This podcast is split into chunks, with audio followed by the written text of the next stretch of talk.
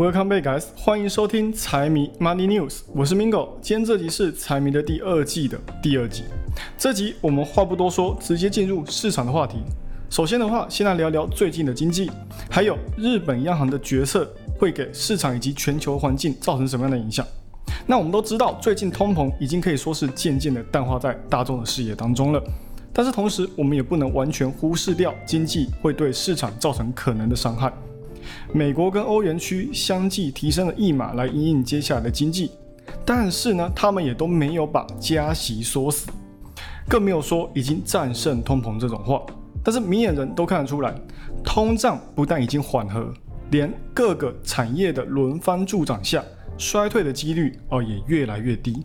不过，庞大的加息会不会抑制经济的成长？啊，当然，这也不是我们需要瞎操心的哦。并且经济只要动荡不大，不伤到各个产业的成长性，那就不用特别担心。而且有趣的是，按照不同国家的计算方式，还会得到不一样的结果。如果把美国的核心通胀跟欧洲的计算方式拿来看的话呢，美国的通胀在六月的时候就已经非常接近两趴的通胀目标了。它仅仅以零点三趴的差距就能够完成联准会想要达到的目标，也可以说是联准会早就证明他们已经透过加息战胜通膨。但是美国呢，他们自己却不这么认为，因为按照美国他们自己的算法计算出来的 CPI 跟 PCE 数据，两个都还是超过百分之四，很显然跟欧洲的哦计算方式差的有点多啊。而这也是为什么市场有战胜通膨跟还需要再加息的两派立场。那欧洲呢，到底是怎么计算的？怎么会两者差差距差那么多呢？哦，美国叫做 CPI，那欧洲那边呢就要叫做 HCPI。那两者的区分呢，是欧洲那边并没有把房屋的租金幅度计算进去，就单一个租金市场就可以带动美国的 CPI 数据狠狠的多了两帕的通胀。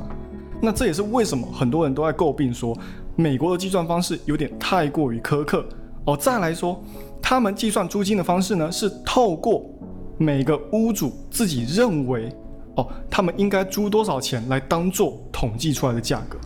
那这个争议性就很大嘛。毕竟每个房东都会想把自己的房子租出去，能租个好价格嘛，多赚一点钱嘛。而且不管现在经济好还是坏，肯定都往高处喊嘛。跟当下的物价呢，可以说是毫无关联了。但是奇怪的来了，租金在 CPI 里面却可以吃掉三分之一的占比哦。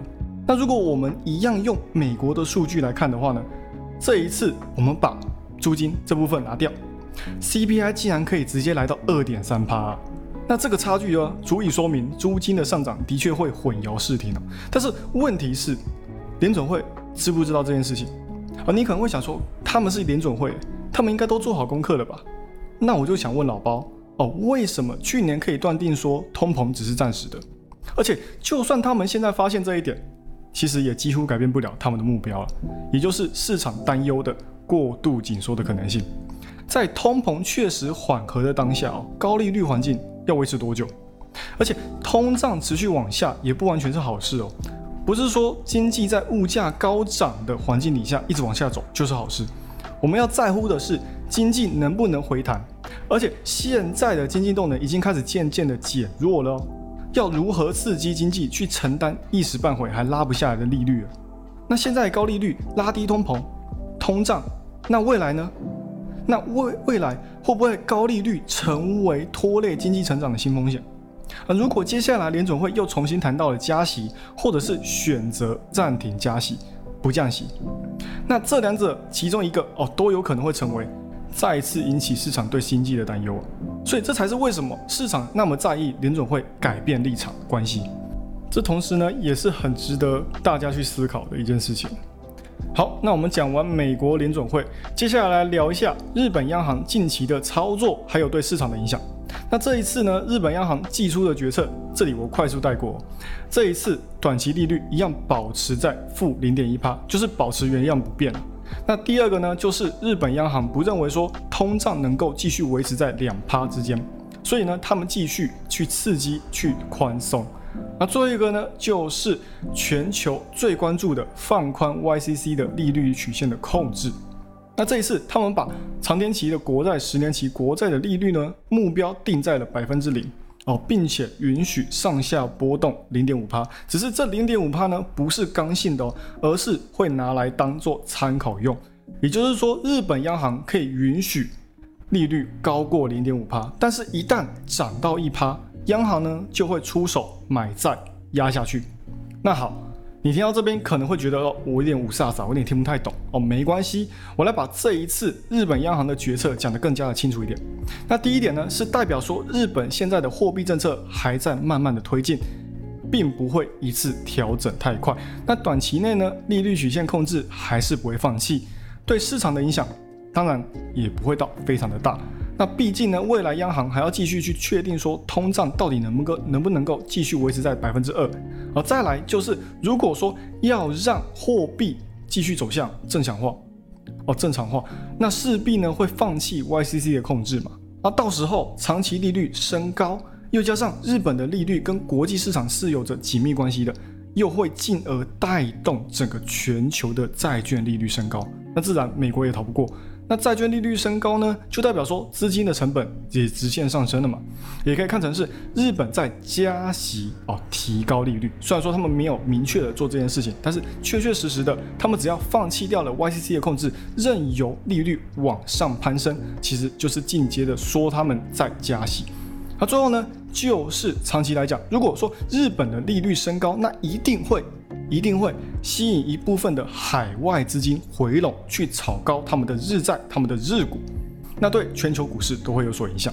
那整体来说呢，就是日本慢慢走向变阴的状态哦，开始渐渐放宽 YCC 哦，对我们海外投资人来说哦，一定不是一个好消息啊。但是我上面讲到的都只是考虑到现在日本央行可能会带来的影响，那具体的市场走势呢，还是要看经济怎么走啊。那接下来呢？OK，我们讲到了美国，讲到了日本，那对岸呢？哦，最近到底对岸有没有从经济的阴霾走出来呢？哦，虽然上半年中国被美国打压到经济，到前阵子都还没有从疲软中复苏，那中国我们也只是看到他们哦有在做反击，像是封美光哦禁止重点原物料出口。啊，这都是中国为了反击想出的计策，只是他们自己也知道哦，这是伤敌一千自损八百的哦，两败俱伤的局面了。所以他们现在呢，在十八大之后再次宣布有关刺激经济的政策，结果他们一宣布相关政策，中国股市包括海外的中概股就集体高潮。但是如果说我们从股市的角度去观察投资人是如何看待这个市场的前景，其实也不难看出来，市场对未来也是非常的乐观了。恒生指数从去年的十二月底到现在，中国经济还没有真正回春的情况下，也大涨了三分之三十七趴。毫无疑问的，这已经走到了技术性的牛市范围了。那中国呢，自家股市开涨啊，自然也没有忘了那些跑到中美国去上市的中概股啊。那标普的 A 股指数呢？在这一次的政策公布之后，短短只有两天，也涨了百分之六，那也造成中国指数个股集体大涨。那政策到底说了什么？为什么股市会有那么好的反应呢？哦，中国股市的未来的反击号角到底能不能越继续越吹越响？那我就来为各位解读一下这次的中国具体的操作。哦，首先是有关房地产的供需关系，中国政府说他们会适时的调整并且优化。但是他们并没有提到任何的打击炒房的字眼哦，这也被投资人认为说是政府想要推动基建计划，而对房地产行业进行松绑的一个讯号啊。结果呢，隔一天，中国房地产就开始飙涨哦。再来就是政府对经济的看法，政府说他们会加强这方面的力道，扩大内需哦。你看看，政府也是很爱拐弯抹角嘛，要刺激经济就直接说嘛，何必在那边说加强扩大？哦，还真当外界看不出来你是要刺激啊！哦，当然后面他们也有说到要活跃资本市场并提振投资人的信心这句话哦，不然我也不敢那么断定说他们就是要强力的去刺激现在的经济。那活跃资本市场很显然就是要提升股市的流动性嘛。那利好消息的背后是当家政府在进行背书的时候，你就要注意到一件事情了：政府准备要砸钱了。而且不但要砸钱，还要狠狠的砸哦。之前的十八大会议聊到的几乎都是对国家的制度改革，那中国这一次呢，相比之前更加的重视经济复苏，包括政府出手降低中国基金跟证券公司的管理成本，还有手续费，就是为了吸引更多的海外资金进入中国市场，推高他们的股价嘛。那常委会呢，这一次也一次推出了二十条的恢复市场活力的措施，哦，不外乎就是有关就业、收入，还有。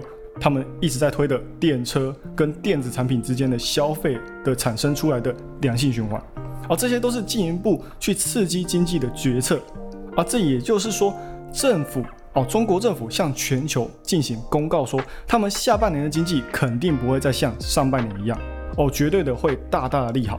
啊，但是这些都是政府给我们的讯号了，具体要怎么操作，还是要看底下的中国人哦，他们怎么利用手中的资金来提高他们的内需。那也包括很多台企跟美企，有很多都在生中国有设厂。那这段时间呢，也都会受到这些经济刺激的一些影响。虽然有助于他们的提升，提升他们的业绩，但是如果说要把这些刺激转化到这些企业的业绩上面的话呢，可能还需要一点时间。哦，短期的话，多少还是可以刺激一下中国复苏了。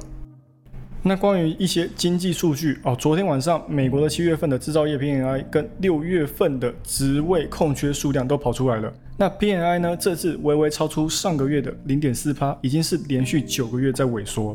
啊，也好在当老板的眼界都放得比较开哦，看得比较远哦，订单数量还有在攀升。那至于空空缺数量的话呢，哦，其实已经开始出现复苏的迹象了。那包括裁员数量也是降到了去年到现在的最低水平。那讲完比较重要的两个经济数据之后，最后我们来说一下 AMD 的第二季的财报。这一次呢，Data Center 哦，果然还是遭到了通膨的影响，下降了百分之十一。那 PC 业务呢，更是不用说，比去年同期下降了五十四趴。但是好在第二季打底哦，这已经比市场预期的还要高了十九趴哦，算是小确幸了。那第三季的 PCNB 跟手机这些消费级电子呢，也已经再见曙光。哦，连记忆体市场都已经在 Intel 跟美光互相打哑谜的情况底下，透露出了正在复苏的迹象了。那下半年的景气呢？我还是一样看法，衰退哦，纵容它怎么嚣张哦，也顶多是不到半年就会消失。那说回来哦，AMD 这季的呃整体收入同比呢，也是下降了十八趴。它这份财报呢，也绝对说不上好啊，所以。如果没有之前苏妈在 AMD 发布会上拿 NI 三百出来提振士气的话呢，那这个第二季的财报呢，还真的是有点平平无奇啊。毕竟整体收入下降了十八趴，PCNB 他们的这体这几里面的业务也都还没有复苏。那 Data Center 的话呢，虽然说已经慢慢的回温啊，只是还是有点啊虚弱疲软，有可能要等到第四季的 NI 三百出来之后，才会提振一下他们的业绩。那当然呢，这一次呢，第三季和第四季，我觉得最重要的业绩呢，还是要看 AI 的助攻啊啊，财报再怎么样也是过去的事情嘛啊，着重在眼前的才是老板才应该做的事情嘛。那对于他们这一次发布会上苏妈直球对决英伟达，我觉得市场也是非常乐见嘛啊，毕竟再加上苏妈哦，他们对 AI 的部署已经部署到二零二零二七年去了哦，他说到。二零二七年的 data center 的 AI 加速器将会帮整个产业赚到一千五百亿以上。你觉得他都看到二零二七年去了，他会觉得说现在的英伟达打不破吗？哦，有可能，还真的有点打不破。但是他们是有信心的嘛？他这里指的是所有的这个规模，哦，也就是说他们觉得说现在直到二零二七年只是一个开始而已。那后面呢，加速成长才是我们需要去注意的嘛？其实我也不得不说了，苏妈她是给我们画的这个大饼啊，只是我觉得这个这块大饼哦，我们也是这个市场，我们也是可以吃得下去的。毕竟一家独大就属英伟达，谁看谁不好嘛？要赚大家一起赚嘛！啊，不得不说苏妈画的这块大饼呢，真的是跟老黄说好了哦，一个劲的为 AI 造势啊，就是要让 AI 的加速成长，让带动他们的 GPU 跟 Data Center，还有他们自己的业绩啊。那当然，这也对我们投资人来说哦，是一个哦，股价只要涨，管你说什么做什么，你舒服就好，你爽就好啊，我们也乐意见到。那这一次呢，也是带来一个更好的消息哦，也就是说，AI 三百哦，就是我刚才讲的，在第四季很有可能会跟大家见上一面。那整体来说呢，就是苏妈认为说 AI 可以让 AMD 再创巅峰啊。那至于说 AI 三百呢，哦，那有了 AI 的助攻，那当然也不会差到哪里去。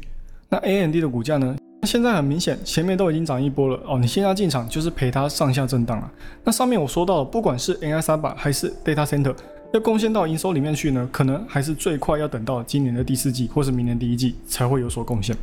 那这些呢，都是要时间去验证哦，大家也不用急。那毕竟哦，机会成本在那边。如果说你现在进场的话，就是陪它震荡。好了，那以上就是这一周的财经大小事。财迷 Money News 陪你阅览国际财经，让你不再对财经感到陌生，让财经与你没有距离。那大家别忘了，下礼拜开始也是每周两更哦，记得要追踪开启通知，才知道节目更新哦。喜欢我节目朋友们，帮我多多推荐给你的亲朋好友，记得 Follow and Share 一定要给他按下去。那就这样喽，我是 Mingo，我们下期再见，拜拜。